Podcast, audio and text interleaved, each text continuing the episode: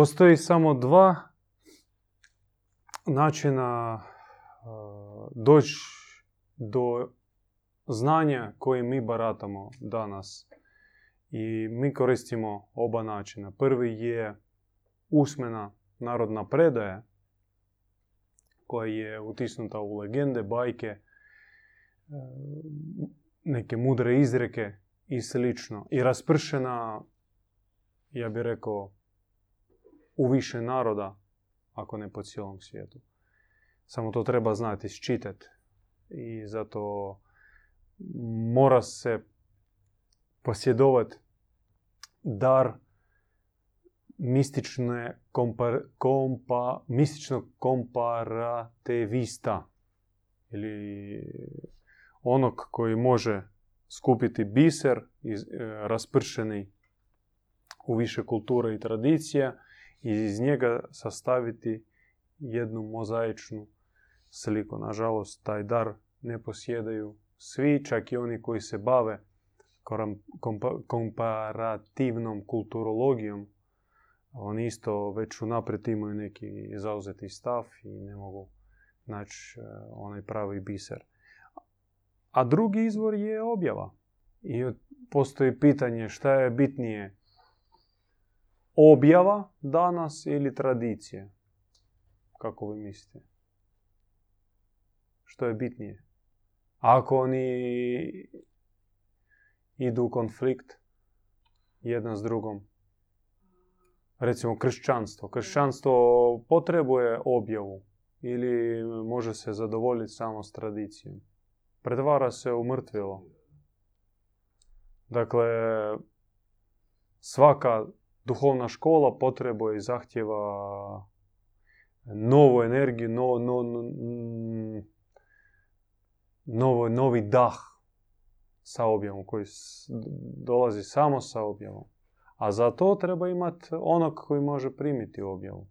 To jest odabranika ili pomazanika. A u prijevodu na grčki pomazanik znači Hrestos. I mi sad dolazimo do jedne heretičke misli koju su njegovali bogumili, gnostici i zbog koje, umeđu ostalom, i bili su prognani. A to jeste da Krist nije jedinac, nego Krist mora se umnožiti u milijunima Kristova. I to je bila poanta njegove zapovedi po nama, izrečena na križu, na Golgoti, kad je on rekao Ivanes, evo ti majke, majko, evo ti sina. Što znači majko, evo ti sina? Ona imala samo jednoga sina. Njega. Isusa. I sad on kaže, evo ti sina. I mi to tumačimo da u licu apostola Ivana i svih koji su krenuli od apostola Ivana, trebala je doslovno usinoviti Marija, postati za njih, za njega i za njih ista majka kako je ona postala, to jest bila za Krista, za Isusa. I po rođenju Krista ona je postala bogorodica, ali po rođenju novih Kristova u nasljednicima apostola Ivana, ona postala umnožena bogorodica. Znači bogorodica u smislu bogova, rodic, roditeljica bogova, nalik Kristu.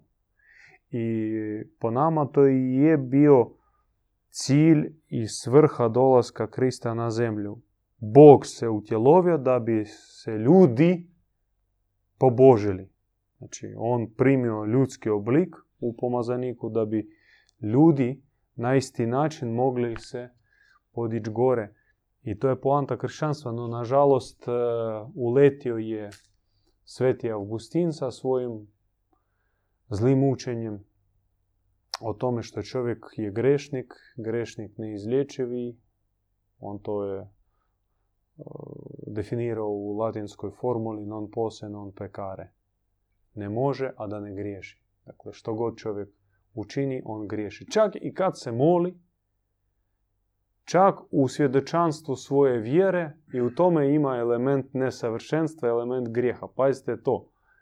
Znači, u svemu, ne rekao, doslovno u svemu. Čovjek je ne izlječivi, okorijeli griješnik i zato će biti suđen na sudni dan i ništa, a baš ništa tebi ne garantira spasenje. Dakle, nikakvi tvoji dobra dijela, tvoje pothvati, ništa.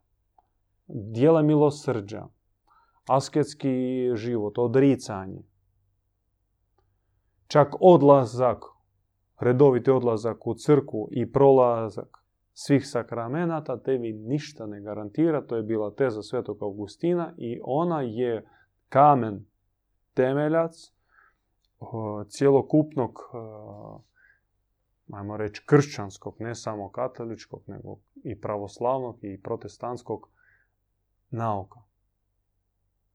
Tek, on kaže, Bog već je predvidio ko će se spasiti, a ko neće. I on to je taj koncept nazvao dogmat, dogma o prede, predodređenosti, predestinatiju. I opet e, jedan glupi paradoks. E, uzmite jednog popa pedofila e, koji baratava sa novcem, prodo dušu džavolu, ne, ne, nema mjesta za, za, za pečat. Sav je žigosan raznoraznim pečetima. I njemu je predodređeno da se spasi. I on će biti spašen na sudnji dan. Unatoč svim zlim dijelima, čak zlim dijelima koji on čini, budu, e, bivajući postavljen na poziciju vjeroučitelja, što je još gore. I u isto vrijeme, neka bakica koja redovno moli, koja posti, je vrlo pobožna, nikoga ne huli, ne, ne blati, ne priča iza leđa, živi strogo po njihovim, njihovim crkvenim zapovjedima i ona neće biti spašna zato što njoj nije predodređeno biti spašna. To je službeni nauk. Ja vam sad uh, govorim službeni nauk kršćanske religije. I katoličke vjere, i protestantske, i pravoslavne. I on na prvi pogled zvuči nešto nelogično i no, glupo, suludo totalno. Čak uzmite bilo koje područje ljudskog života, zna se ako e, prilažeš napore, ako se trudiš i uporno nastoješ razvijeti se u svojoj struci, ti ćeš dostići e, nekih vrhunaca i vjerojatno ćeš biti priznan kao majstor. Ili u sportu, ili u nekom tehničkom zanatu.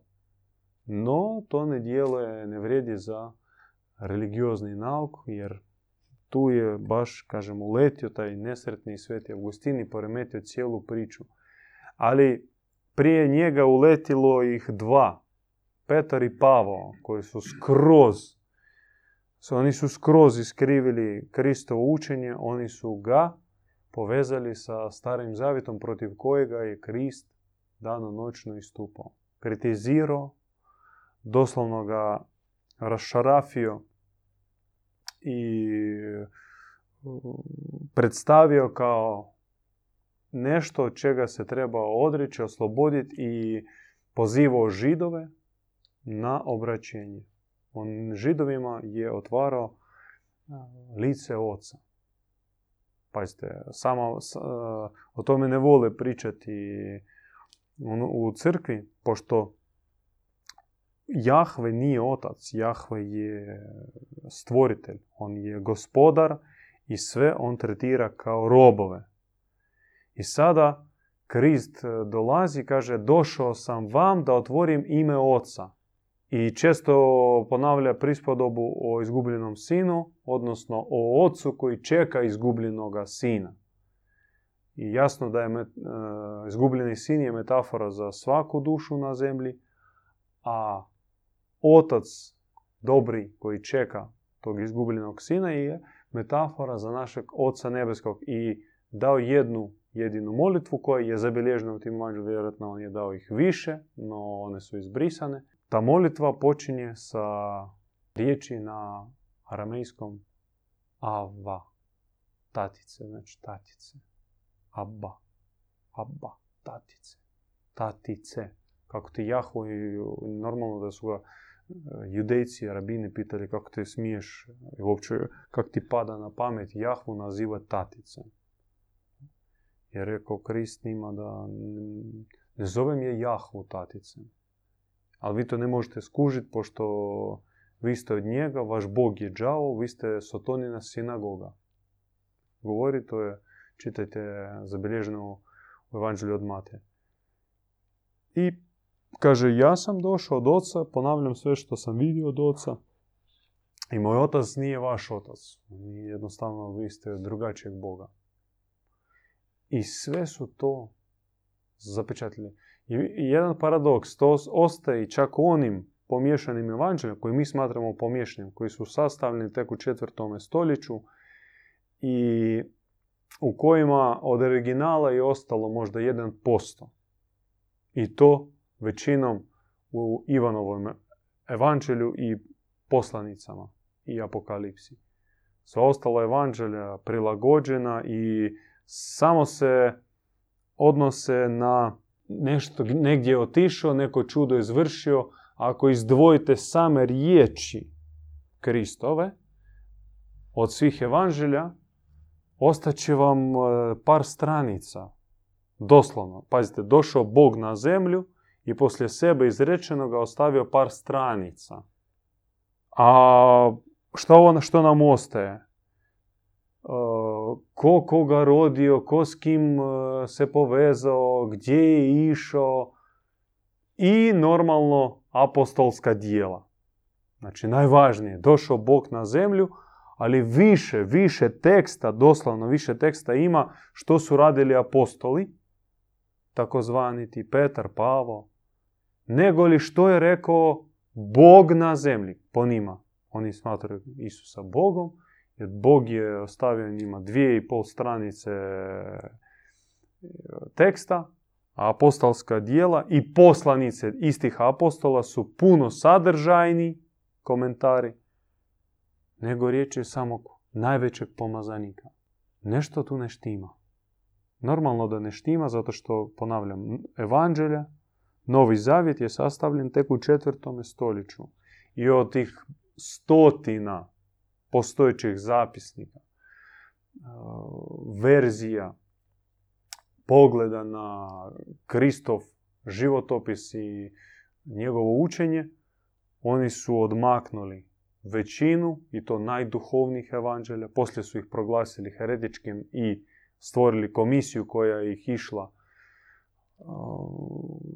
uništavati, proglašavali herezom i tako od prvog svog sabora u Carigradu.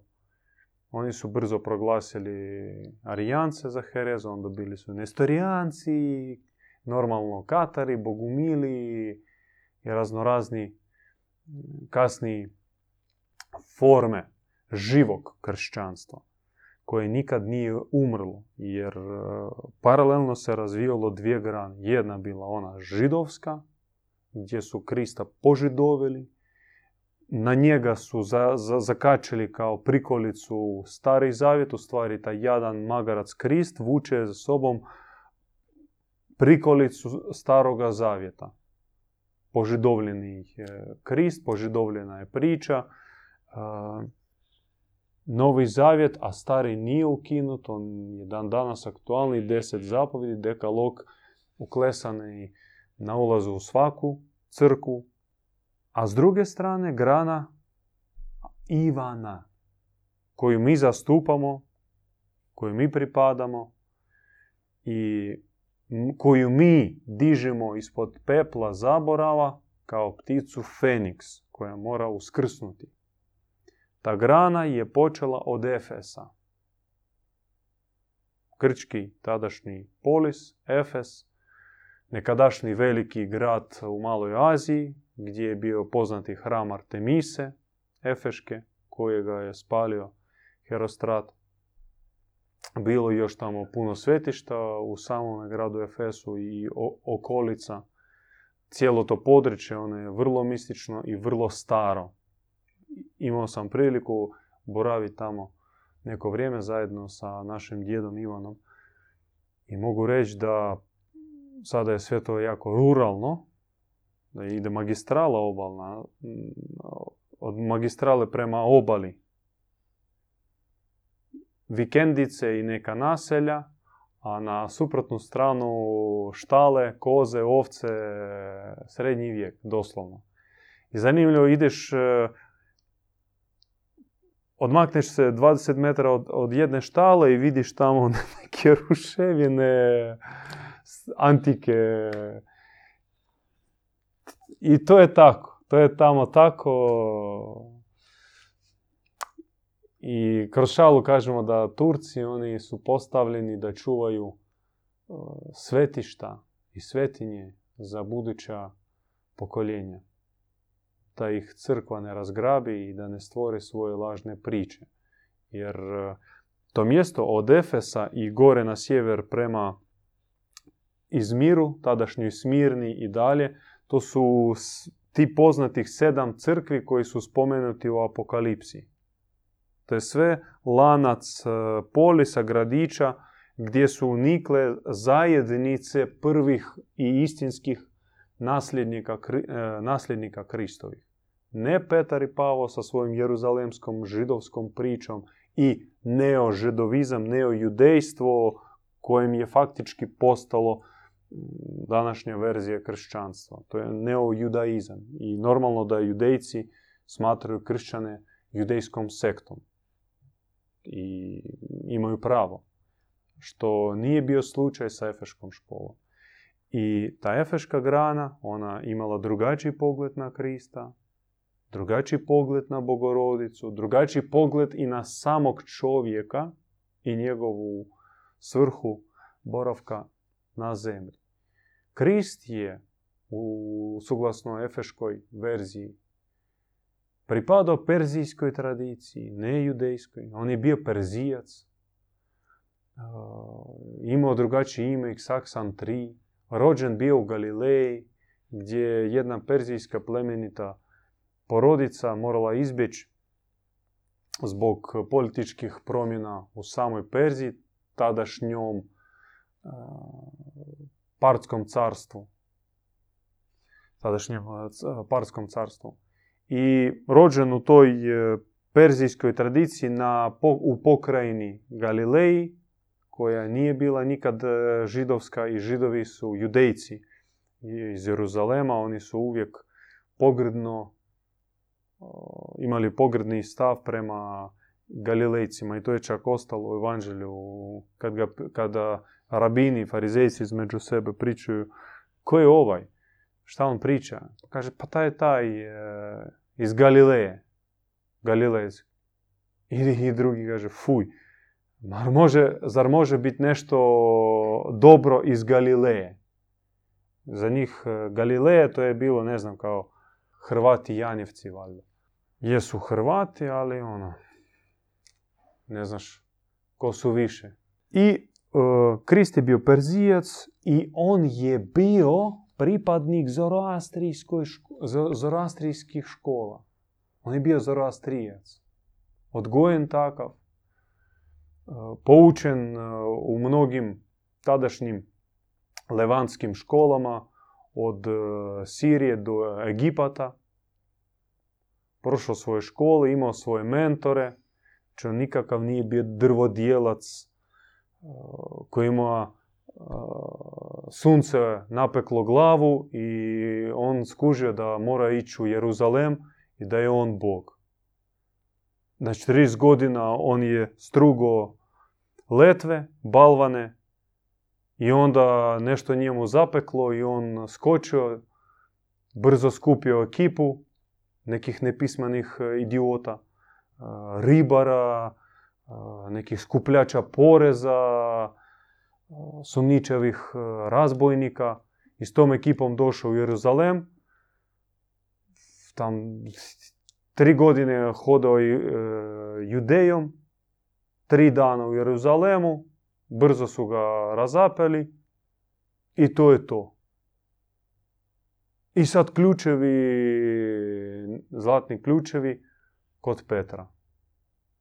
Šta taj Petar, po čemu... I još odakle je Pavo koji je proganio, bio baš zvanični progonitelj kršćan, inkvizitor bio konkretno. I on se navodno preobratio i postao najveći apostol, omiljenik od protestanata.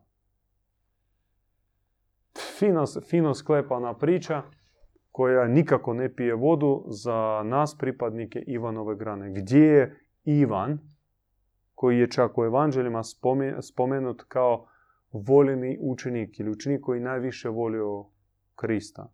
Koji nije racionalno inkvizirao i stalno mučio pitanjima. Ma, postoji jedan univerzalni duhovni zakon da nasljeđe ne pametan, nego nasljeđe onaj koji voli. Onaj koji voli, taj naslijedi svog učitelja. Ne onaj koji bilježi stalno mudrost, hoće maznuti darove i, i pa nego koji srcem voli i obožava svoju. Taj, taj ne samo neke izreke mudre će naučiti od učitelja, nego samog duha će naslijediti. E, I to uvijek funkcioniralo i po tome Ivan je bio nasljednik Kristov. Ne Petar, pogotovo Pavo. I normalno da druga osoba koja je bila među nasljednicima bila je sama majka. Još 16 godina ona je bila živa. I ona je boravila, to jest živjela u azilu u Efesu. Morala je pobjeći iz Jeruzalema, iz cijele pokrajine Judeje, Palestine tadašnje, pošto su nju tražili ubiti. I bilo par pokušaja atentata u samom Efesu, dok lokalna zajednica, Grci, poslali poruke da ako još jedan put dođete, imat ćete velikih problema.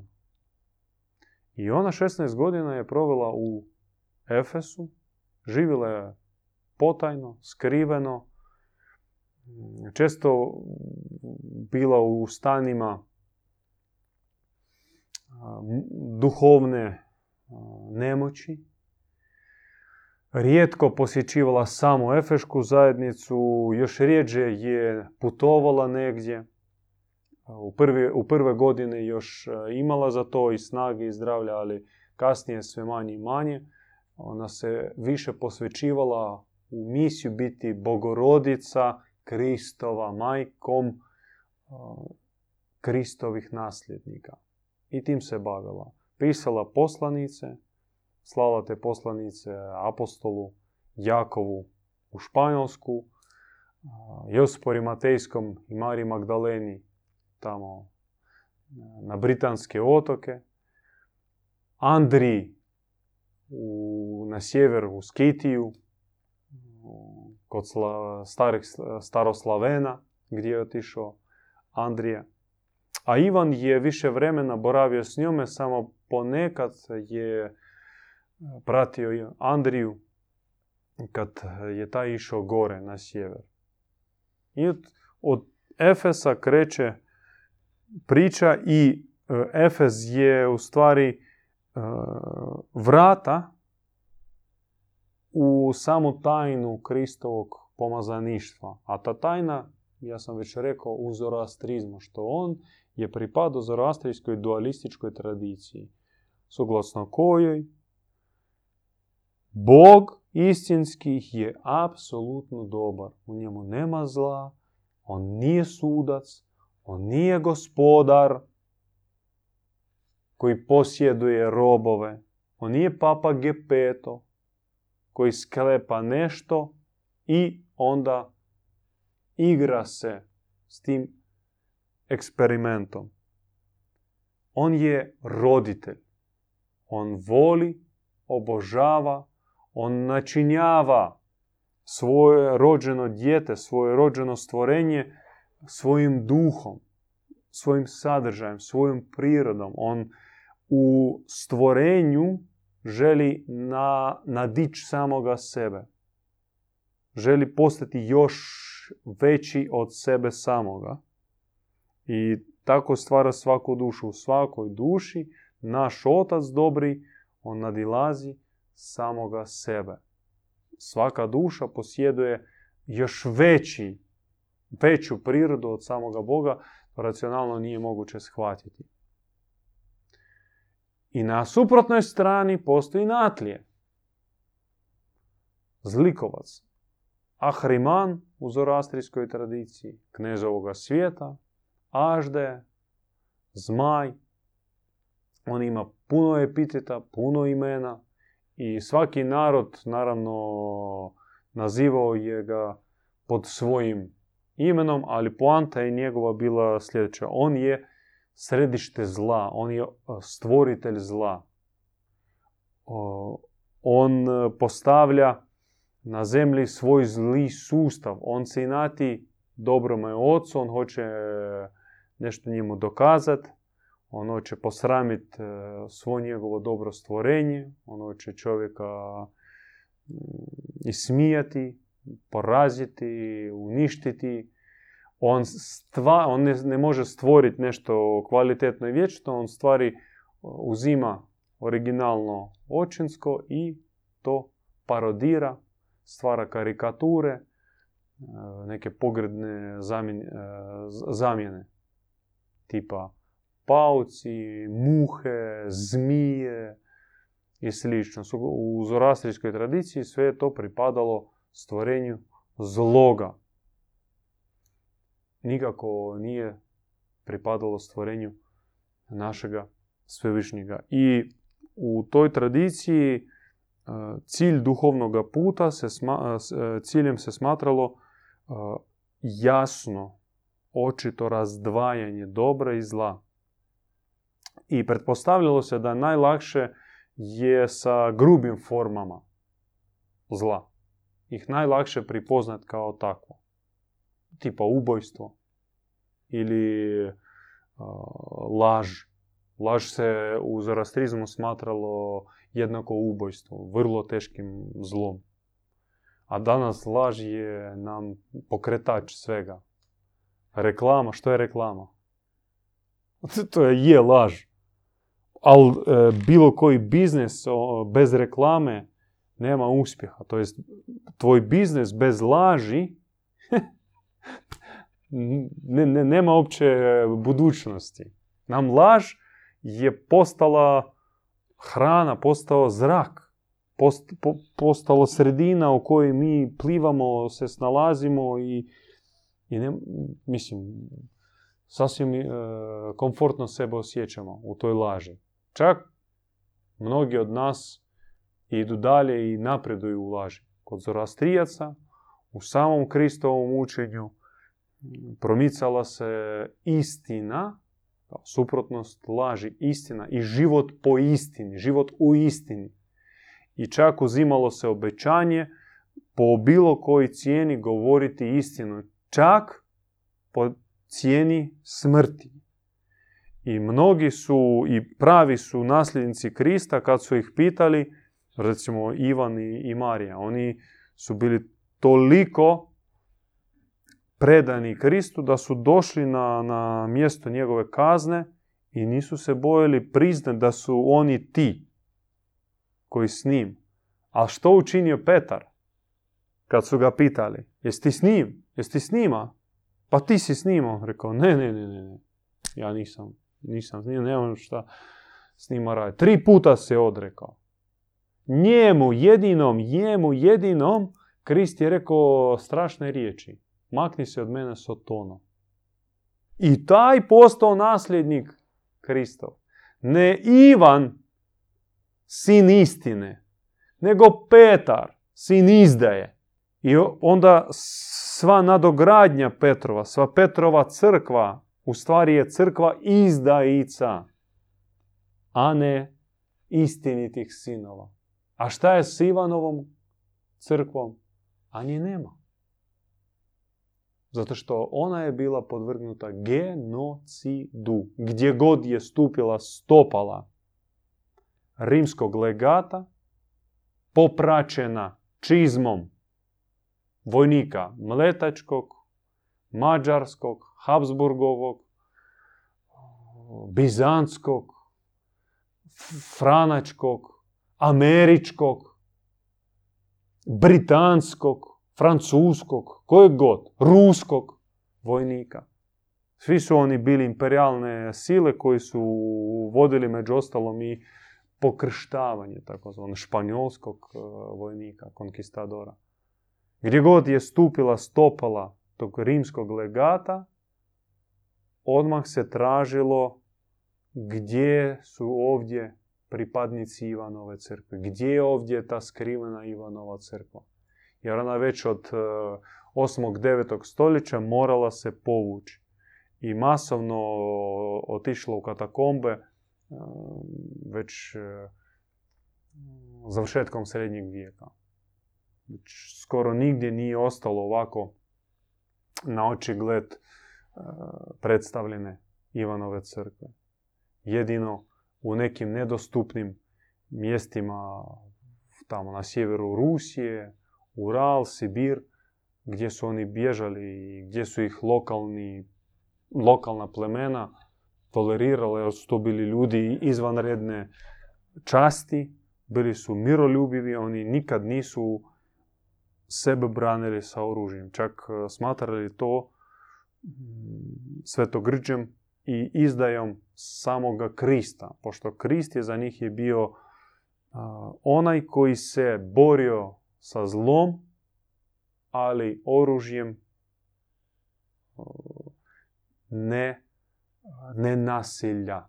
On se borio, on raskrinkavao zlo, on svjedočio istinu, on dao život za istinu i takvim su htjeli biti i bili naši veliki preci, pripadnici te Ivanove Kristo zoroastrijske tradicije. A Zoroastar, po nama, crpio znanje iz objave samoga Huramazde, ali isto iz drevnih spisa Hiperboreje. Hiperboreje je prastara civilizacija. Jedan od potoka iz te Hiperboreje su Slaveni u svojem nekakvom proto odrazu, začetnom odrazu, jer naravno Slaveni su se po, pocijepali i njih su preuzeli vele sile svak na svoju stranu, civilizirali, odnosno odcijepili su ih od svojeg prvotnog korijena, nametnuli svoju mitologiju lažnu i zato postoji crna rupa u podsvijesti kod e, svih slavenskih plemena. Ta rupa etnogeneze, rupa podrijetla. Otkud smo, što smo, gdje i kako smo nastali kao pleme. I tu rupu, dok se ona ne zatvori, ona će se napunjavati raznoraznim surogatima. Danas aktualni mit, ja mislim da nema potrebe ga prepričavati. Hrvati od stoljeća sedmoga, barbarsko pleme, zajedno s nekim tamo avarima došli su tu, zaposlili zemlju, progutali ilire. Od ilira nije ostalo ništa, ni jezika, ni, ni, ni, ni ničega, ni arhitekture, Dalmacija ništa osim kamena, a ništa kameno kod Elira nije ostalo, navodno. Da su Hrvati bili toliko masovni da su jednostavno probavili autohtono stanovništvo. Ali povijest e, kaže da to, to, to jednostavno ne, ne može se tako dogoditi. E, i mi sad dolazimo do možda do ciljeva duhovnih. A koji su ciljevi duhovni u našoj tradiciji, u našoj Ivanovoj grani? Govoreći mističnim jezikom, prvi je cilj bogosupružništvo. To brak s Bogom, brak sve, sa sve višnjim. I on se manifestira u, jednoj molitvi aka vjerujem. Ja sam došao u ovaj svijet da bih stupio u brak s ocem kroz svo bolno čovječanstvo. Ako dozvolite, brzo protumačim vam ovu molitvu kredo, molitvu vjerujem. Što mi smatramo da čovjek dolazi sa visokih nebesa na zemlju. Ali dolazeći na zemlju bude izložen napasti, iskušenju i najteže strada njegova, e, njegovo pamćenje, njegovo duhovno sjećanje. Njemu jednostavno se izbriši sjećanje na svoje nebesko porijeklo. Tu se stvara prva rupa i onda te kasnije e, nadograde se sa ostalim rupama. Znači čovjek izgubljen, kao ima taj gestalt nezatvoreni da on osjeća da nije on dio kolotečine i besmislice kako njemu prodaju priču evolucionisti. Na svu sreću još e, je veliki broj ljudi koji imaju osjećaj da oni su nešto više osim e, zbroj e, čelija, kostiju, bakterija, krvi mesa, koji su stvoreni slučajnim sudarom XY kromosoma muškog i ženskog sjemena. Moraju odživiti svoj životni rok i nestati. I ljudi osjećaju da to nije istina, da e, nešto stoji iza toga, da mi smo nešto više osim mesa i kostiju, ali ta rupa, kažem, ona je otvorena i ona opet popunjava se razno raznim pričama. Religioznom pričom, ezoterijskom pričom, njueđerskom pričom, kakvom god. Čovjek je nebeskog porijekla, njemu se izbriši sjećanje na nebesko porijeklo, ali on dolazi na zemlju sa misijom pripoznati Boga prisutnog tajanstveno u ljudima na zemlji i ne samo ljudima, čak i u prirodi, u životnom i biljnom svijetu pripoznat neočigledno, tajanstveno prisutstvo Boga. Uvidjeti to, zagrliti to i stopiti se s tim. I od sad ruku na srce koliko, ukoliko ljudi smo sposobni uvidjeti Boga, kažem, poštapalica, kraljevstvo Božje u vama. Da li ja vidim da u vama kraljevstvo Božje? Ne vidim čovjeka opsjednutog svojim zemaljskim problemama, materijalnim brigama, sa svojim nevrozama, to ja vidim. A Boga vidim. Ja u sebi jedva ga vidim. Ja u svojoj djeci ga tu i tamo vidim, dok još malo da, ali kad počne meni prkositi, he, onda teže vidim Boga. Kad počne meni govoriti stari, e, uuu, zatvara se sve moguće vizije božanske i ja već i derem se na, na, na svoje dijete, zlostavljam ga, uzurpiram ga, davim svojim ambicijama, Dakle, ponašam se suprotno tome kako meni je zapovjedano. A za ostalu djecu ja da uopće ne pričam. Dakle, krug ljudi u kojima smo mi potencijalno sposobni uvidjeti Boga je ograničen prstima jedne šake. Zaista. Dok svrha pripoznati, doslovno uvidjeti Boga u sedam milijarda ljudi na zemlji. Zato treba imati posebni vid, posebne oči. On ima je govorio Krist. On govorio vaše oko, vaše oči moraju da budu svijetli. Jer samo svjetle oči mogu vidjeti svjetlo u ljudima. Pomiješane oči vide pomiješano u ljudima.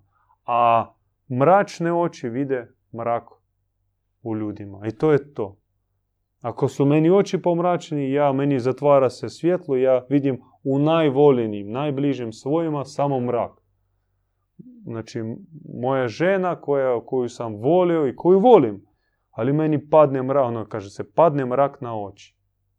I ja vidim vješticu, neku ono, histeričarku, babu rogu, čista ona baka svoja, ja joj mrzim, ja bježim. Isto ona tako. Ona me voli, ali njoj isto padne mrak na oči i ona iz čistog mira pretvori se u meduzu gorgonu i sikće e, sa sto zmija. Šta je to? To je to. Mrak na oči. Ali e, i u tome je izazov i borba. Što unatoč svim tim mrenama koje mi dobivamo sa početkom našega začeća, ne rođenje, ne, već začeća, jer i začinju nas, nažalost, neposvećene roditelje. Apsolutno nepripremljene. Neprosvjetljene, nepročišćene. Često u stanju e, narko, e, narkotične ili alkoholne opojnosti. U noćnom klubu, u nekom razvratu. I već u trenutak začeća ja, moja duša prolazi teške, ajmo reći, e, astralne paklene sfere. I sve onda stvori se začeće, majka moja otkrije da, da je trudna. I onda prva misla njoj kakva? Užas, strah. Šta ću? Šta ću s tim? I već ja, moja duša, još nije rođena, ali već e, e, predstoji na nazoči na nekom rodbinskom vijeću gdje se odlučuje hoću li ja biti abortiran ili sačuvan. Pazite to. I moja mama, koju sam ja od ozgo odabrao čak, ona kaže, abortiram. I onda možda zbog nekih religioznih ili moralnih predrasuda ona kaže ipak ne, neću. Dobro, sačuvat ću. Kao neku milost izja, izrazila. I to, je, to još nisam rođen, a već sam prošao kalvarije, moja duša.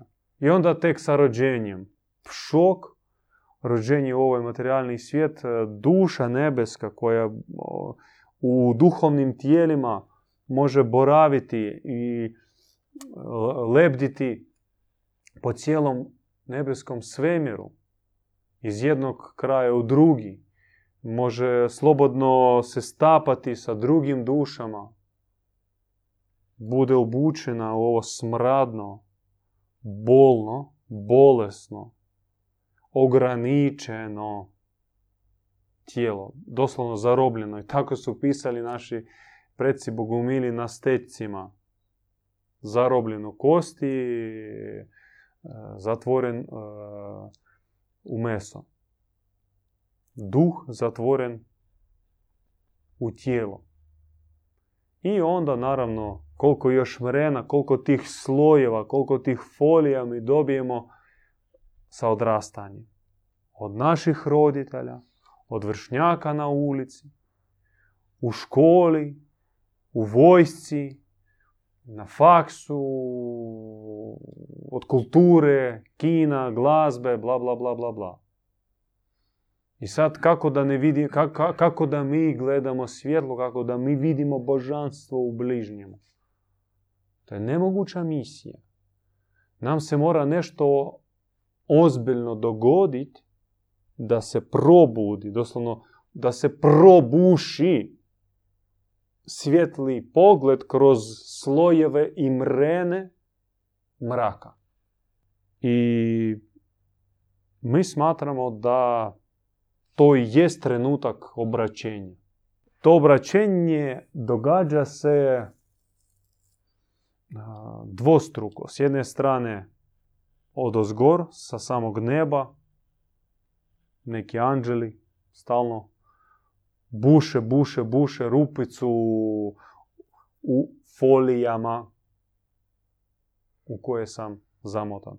A s druge strane, na zemlji mora biti netko ko nosi u sebi svjetlo, jer e, mora se, mora se, e, mora to svjetlo biti prisutno na zemlji. U čovjeku. U osobi konkretno. Krist, Buda, Muhamed, Mani, Zoroaster, Franjo Asiški, Padre Pio, e, Djed Ivan. Znači, on mora, to svjetlo mora postojati na zemlji. I tu već e, ima jedan e, raspon. Od, ima ljudi u kojima svjetlo prisutno u početnim nekakvim mjerama, u početnoj mjeri. A postoje ljudi kojima svjetlo, iz kojih svjetlo izbije. To su svjetiljke, to su kristi zaista, bogorodice. I naravno ovih prvih u kojima svjetlo je prisutno i tu i tamo se pokaže, ih ima dosta na zemlji. To su pravednici, čiste duše, pravedne duše koje možda jednom smo sreli u životu i oni nas ko jedan božanski šamar e, potresni. A ovakvih duša iz kojih isijava, izbije, eruptira vulkan svjetlosti, takvih uvijek jako malo na zemlji. Možda jedan, dva, tri, četiri za cijeli planet. I mi imamo sreću da živimo u vrijeme takvog, takve osobe, takvog čovjeka, to je naš djet Ivan Bogumil. Nama se obraćenje dogodilo preko njegovih učenika. Mi smo prvo upoznali njih, a onda tek njega. Ali i, i njegovih knjiga, to je knjiga spuštenih preko njega. I već u tome čini se, recimo knjiga, što je knjiga? To je samo zbroj boje i papira. Čisto materijalni objekat. Kako može svjetlo biti utisnuto u nešto fizičko i materijalno? Odštampano u jednoj zagrebačkoj štampariji. Knjiga dođe meni u ruke i ja otvorim i čujem glas Bogorodice, Majke Božje. Farba u kojoj je olovo, teški metali, čisti otrov, papir koji je prošao svoje filtere i čišćenje, isto uh, srezano stablo, napunjeno, načinjeno kemikalijama. I ti uzmeš u ruke, čitaš i plaćeš. Kak je? Kako to objasniti? Ili razgovaraš uh, sa sa čovjekom koji govori, čini se poznate tebi fraze i poruke, ali topi se srce i spušta se milost. Možda si čuo takve priče i takve riječi si čitao i prije i, i sam si mogao ih izreći. Ali nešto se događa. I to je ta svjetlost, ta milost koja nije dašne i nije prisutna svugdje.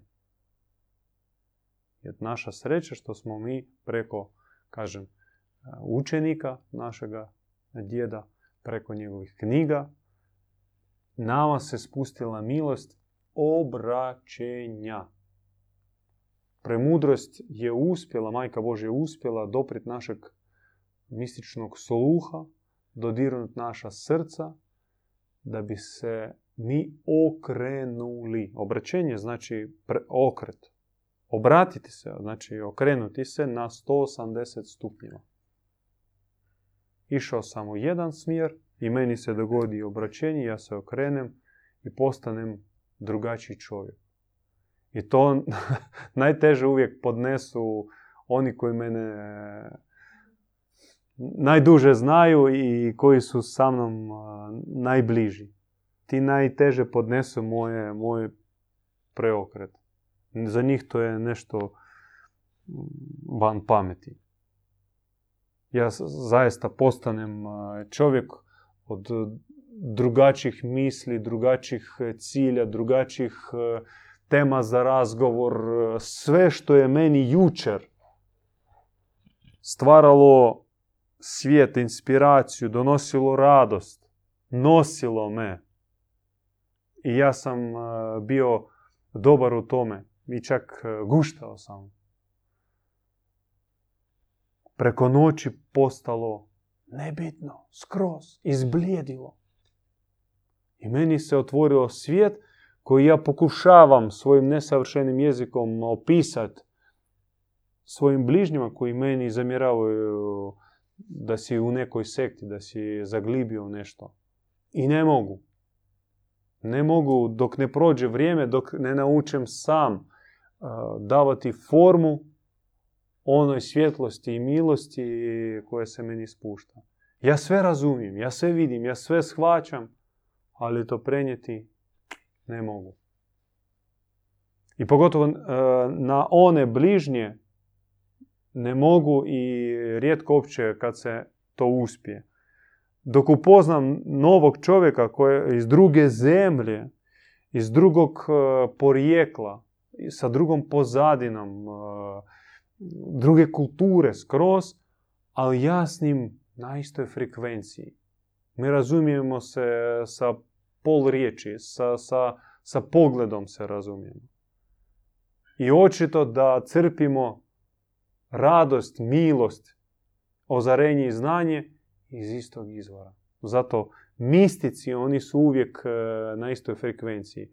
A religiozni učenjaci, oni su opaki neprijatelji. Oni bi cijeli svijet uništili. Oni, kako znate, pravoslavci, što kažu za katolike? Upako. Svi idu upako. Šta kažu muslimani za, za protestante? To su bezbožnici. I suprotno. A mistici, bez obzira iz kojeg porijekla, Bez obzira koji jezik pričaju, razumiju se od prvog pogleda.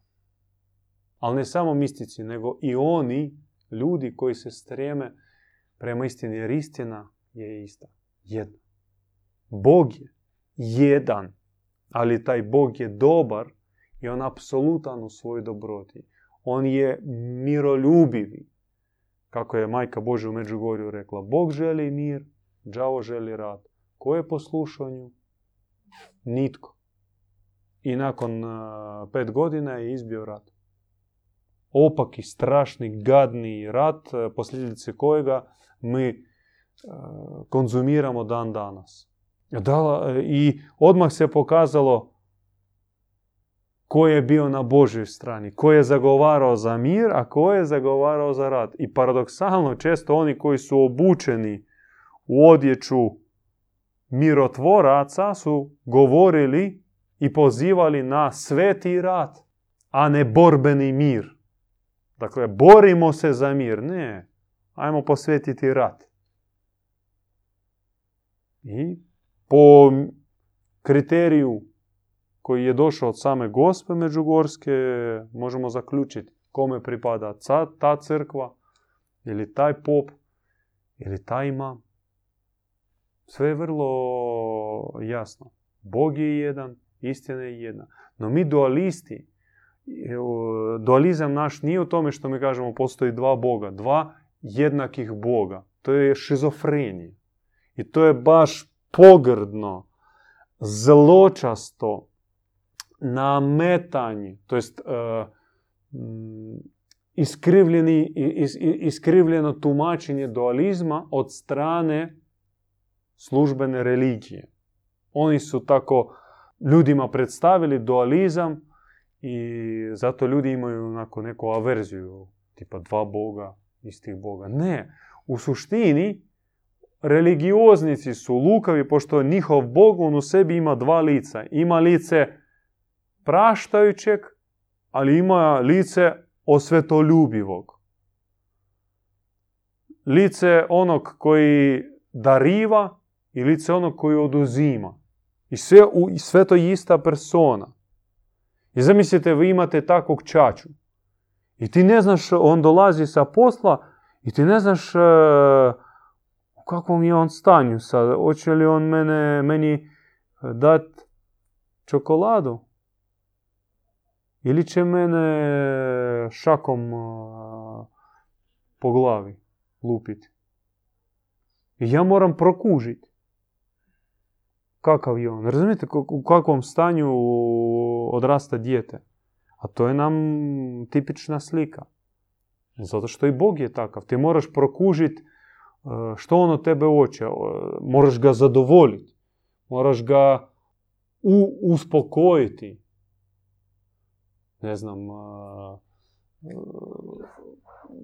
doslovno da, donijeti neke milodare, dodvoriti da, da on te pusti na miru. I svejedno on e, mrkog lica, čak lice svoje ne pokazuje i ostavlja svoju odluku konačno za sudni dan. Kaže, donosi ti. Sve što sam ti rekao, ti radi. Ali svoju odluku, jesi dobar u tome, ja ću ostaviti za sudnji dan. Čovjek živi tu na zemlji, u nevrozi, jer ne zna što ga čeka. I onda, koliko još u tom drugom svijetu, katolici kažu limb, pravoslavci kažu mitarstva, to je neki, neki međuprostor prije sudnjeg dana gdje duše smještene kao remetinac, kao neko, nije to zatvor, nego pritvor.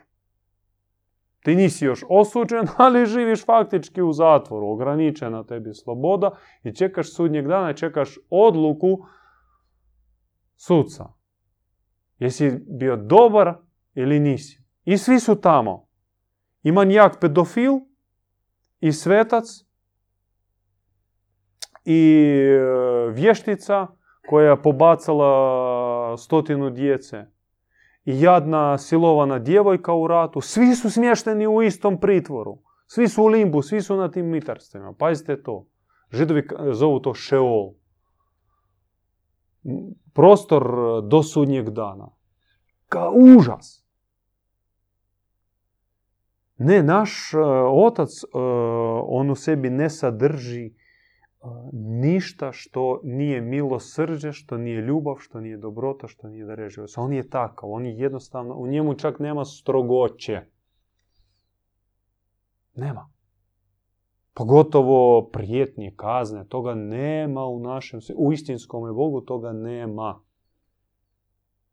I kada se otvara takav Bog, čovjek iscijeljuje se on doživljava prvo veliko olakšanje, što nema pritiska, nema suda, nema straha nabijenog, nevroza.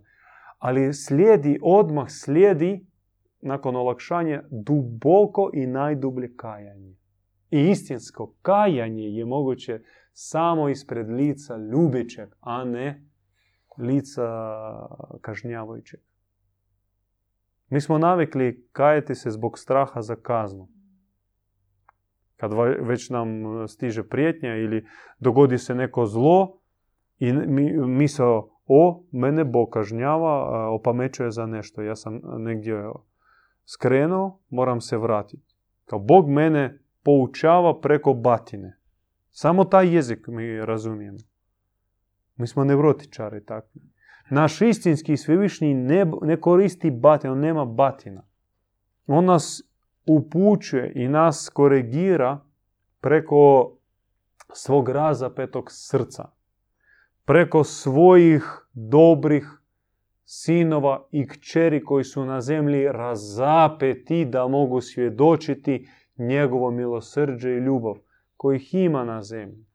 Samo ih treba znati, pripoznati i osloniti se na njihovu dobru ocjenu i njihov dobri savjet. I onda čovjek se ispravlja. I pred takvim ocem ti ne samo što možeš, ti želiš se pokajati. Pred licem takve sve obuhvatne i sve osvajajuće ljubavi, ti jednostavno padaš dole, klećeš i plaćeš. Jer odmah uvidiš u sebi svo nesavršenstvo i sve te izdaje na koje si pao tijekom života.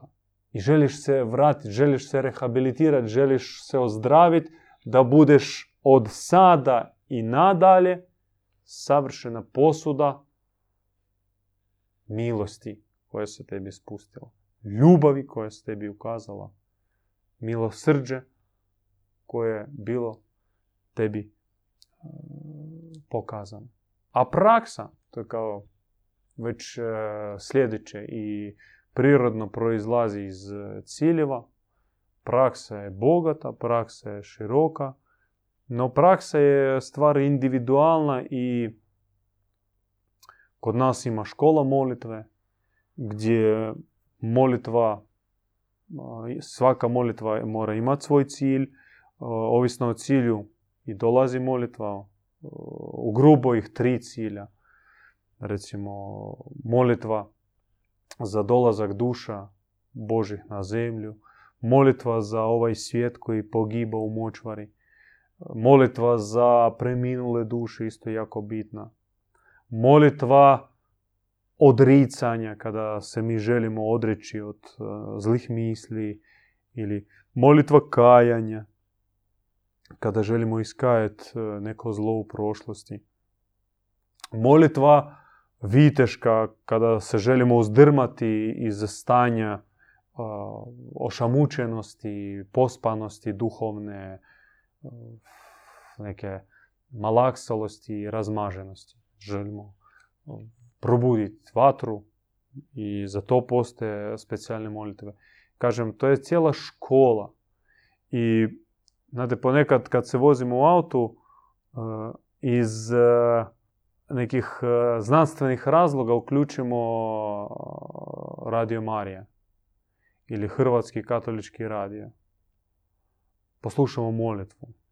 Oni ima, emitiraju molitvu imam snimljeno čak, mogu vam poslije postaviti. To, je antiškola. To je doslovno antiškola i takvih molitva mi, hvala Bogu, ne, naša molitva ona pretpostavlja uključenost srca, koncentraciju, fokusiranje duboko, interiorizaciju. To je pojam što znači spuštanje molitve počneš uvijek moliti tu nekako ispred svog mističnog pogleda, ali moraš onda spustiti molitvu u srce duboko, duboko i tamo ona mora zazvučati unutarnjim hramom. Ako ne zvuči, onda znači hram je mali ili vlažni, pljesnjavi, zatrpan, trebaš ga čistiti. Onda još za napredne postoji praksa posta, praksa klanjanja, hodočašća, praksa kola našega, gdje isto sa znojem izbacuju se bludni, bludne energije. Blud, blud prvo zlo koje smo mi spoznali zbog kojega smo pali. I blud je nam dosta učinio štete. On je nas pretvorio u mimikre, paranojike, dvolične, trolične, izdajice, bratoubojice, da, i zbog bluda.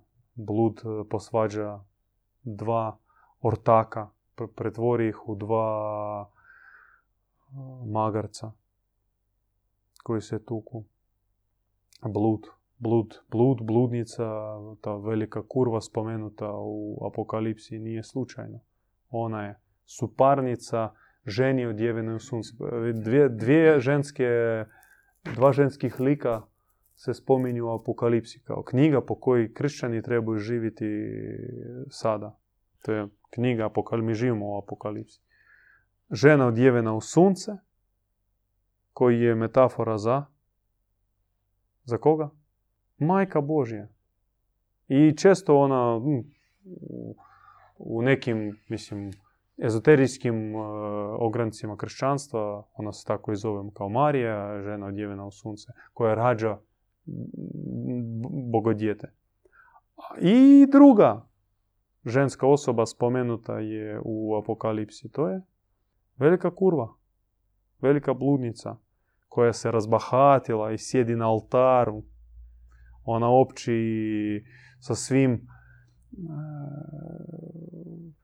prin, prinčevima i kraljevima ovoga svijeta i ona obučena u crve, crveni mantil. Vas ni na, ne, ne, ne, ne podsjeća ni na, na kakve alegorije crveni mantil. I onda dolaze vjesnici svevišnjega, maknu bludnicu, okrenu oltar i uvide što? Lokvu krvi. More krvi nevinih mučenika. I ta bludnica, ona još ona nazvana e, sedmokrvna bludnica, zato što se napila krvi.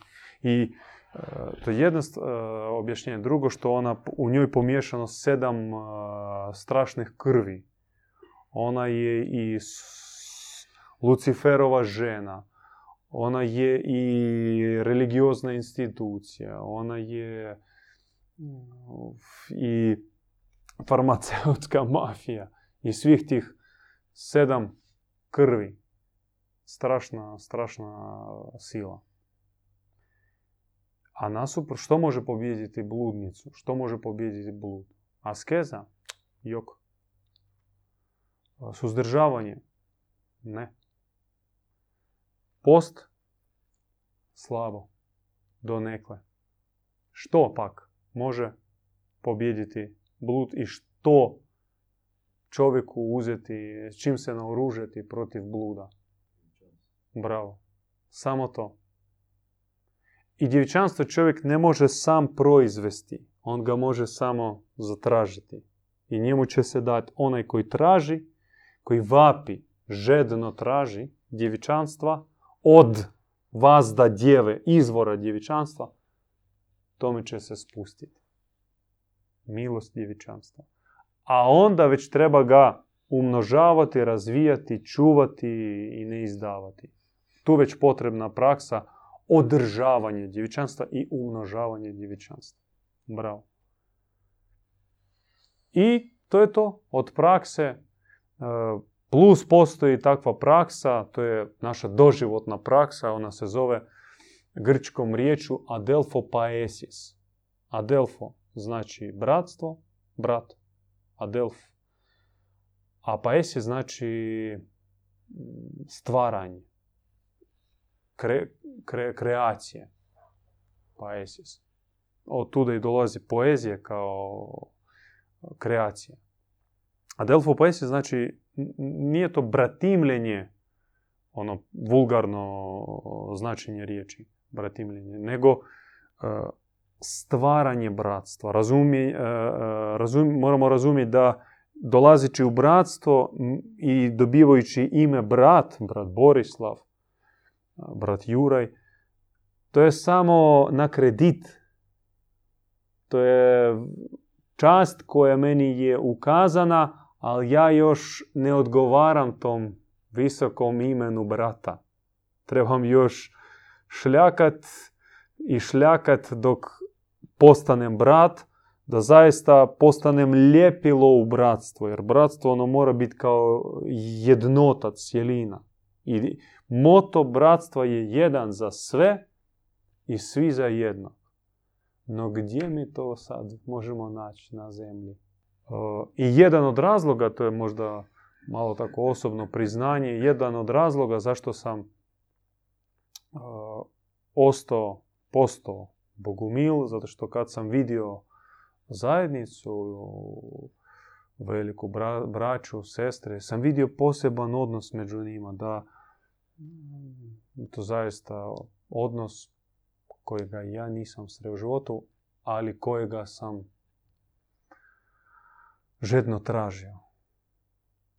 I, nažalost, ni sam nisam bio neki uzorni brat, iako sam odrastao u velikoj obitelji sa braćom, bratićima, ni njima nisam bio dobar brat, nisam od njih isto doživio neko baš časno bratstvo, ali kad sam se obratio, bio sam sretan što napokon sam mogao naći bratstvo i biti brat u bratstvu. Brat, bratstvo u kojem ti možeš biti transparentan, proziran, gdje ne moraš ništa skrivati, gdje si takav kakav jesi, puno neuroza zbog toga nesto, jer niko tebe neće osuditi, čak za tvoje greške, za tvoje slabosti.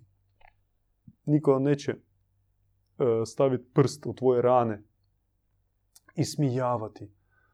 Jer ti u muškoj sredini u svijetu ne možeš otvoriti srce.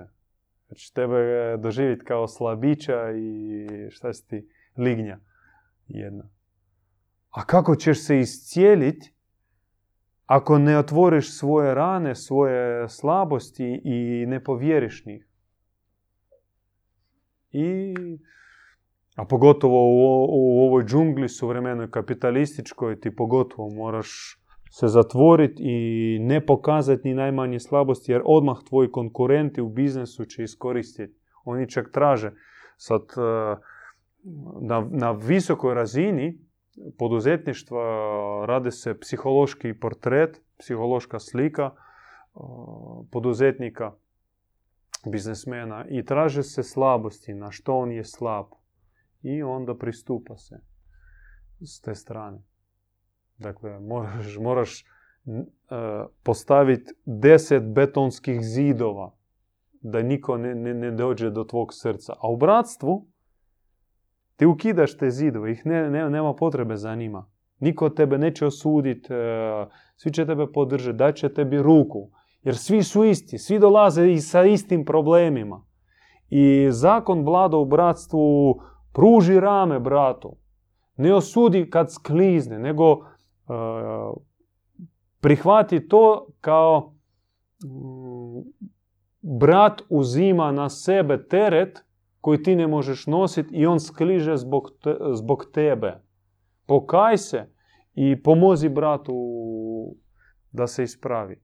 I ako pristupaš bratu sa željom da skreneš njegovu pažnju na nekakve greške koje on čini, ti prije pro, sve to preboliš u sebi i proizvedeš milosrdne riječi, pronađeš uh, nježnost i dobrotu u sebi i tek onda kažeš sa takvim pristupom, a ne ispališ onda puf, mentor si, kakav si mentor. Ne, u bratstvu toga nema. I od adelfo paesis, stvaranje bratstva je doživotna praksa kod Bogu mila i čim uvijek će biti nove braće, novih valova, novih zajednica, jer e, brat koji donekle ili nekoliko braća koji su se rehabilitirali, nekako se izliječili i postali zaista donekle braća, već idu u druge gradove, u druge zemlje i donose klicu bratstva tamo gdje idu. I tamo stvaraju novu, novo kolo, bratsko, sestrinsko i tam se bave Adelfo Paesisom. Jer mi smatramo da vrijeme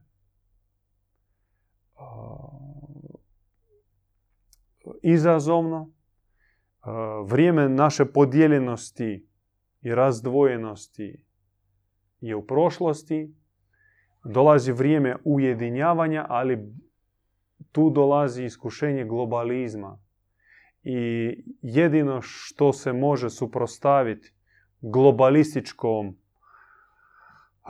onom bageru koji betonira ceste, koji doslovno sve će uh, izravnati, sve će poravnati.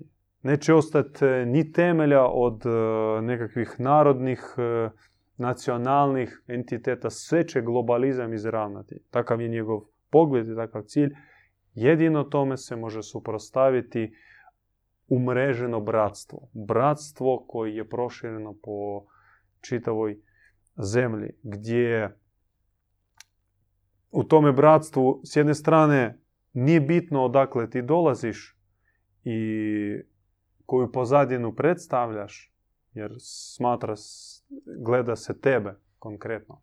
S druge strane, u svakoj zemlji bratstvo će imati svoj kalorit, svoju nijansu. I ta nijansa će obogatiti e, svemirsko bratstvo. I to je jedini način gdje će se e, i kako će se sačuvati narodni arhetip u tim bratstvima. Jer ništa neće ostati, ni ovih vlada, ni ovih ustava, ni ovih granica, toga neće ostati. Ostaće samo arhetip. I arhetip će ostati u bratstvima. I u Hrvatskoj mora biti bratstvo, odnosno sestrinstvo.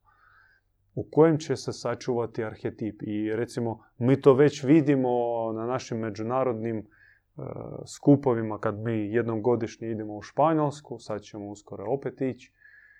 I dolaze tam bratske, sestrinske zajednice iz Engleske, iz Španjolske, iz Amerike, iz Njemačke, iz Hrvatske, iz Ukrajine, iz Rusije. I mi smo svi ko braća. Mi, mi zaista uopće nemamo nikakvih razlika. Tam se priča na sto jezika i se razumije nekako gestikulacijama ako se ne razumije jezik. A s druge strane, svaka zajednica, ona ima svoju nijansu. To čak izraženo u odjeći u koju su obučeni. Svaka zajednica obučena u neku svoju posebnu odjeću. Bratske košulje, sestrinske haline. I to stvara jedan takav e, lijepi mozaik. Tamo je. Tamo je prava Hrvatska, tamo je prava Rusija. A ne Pantovčak ili Kremlj e, ili Pentagon. E, ne. Zaboravimo na to i izbrišemo.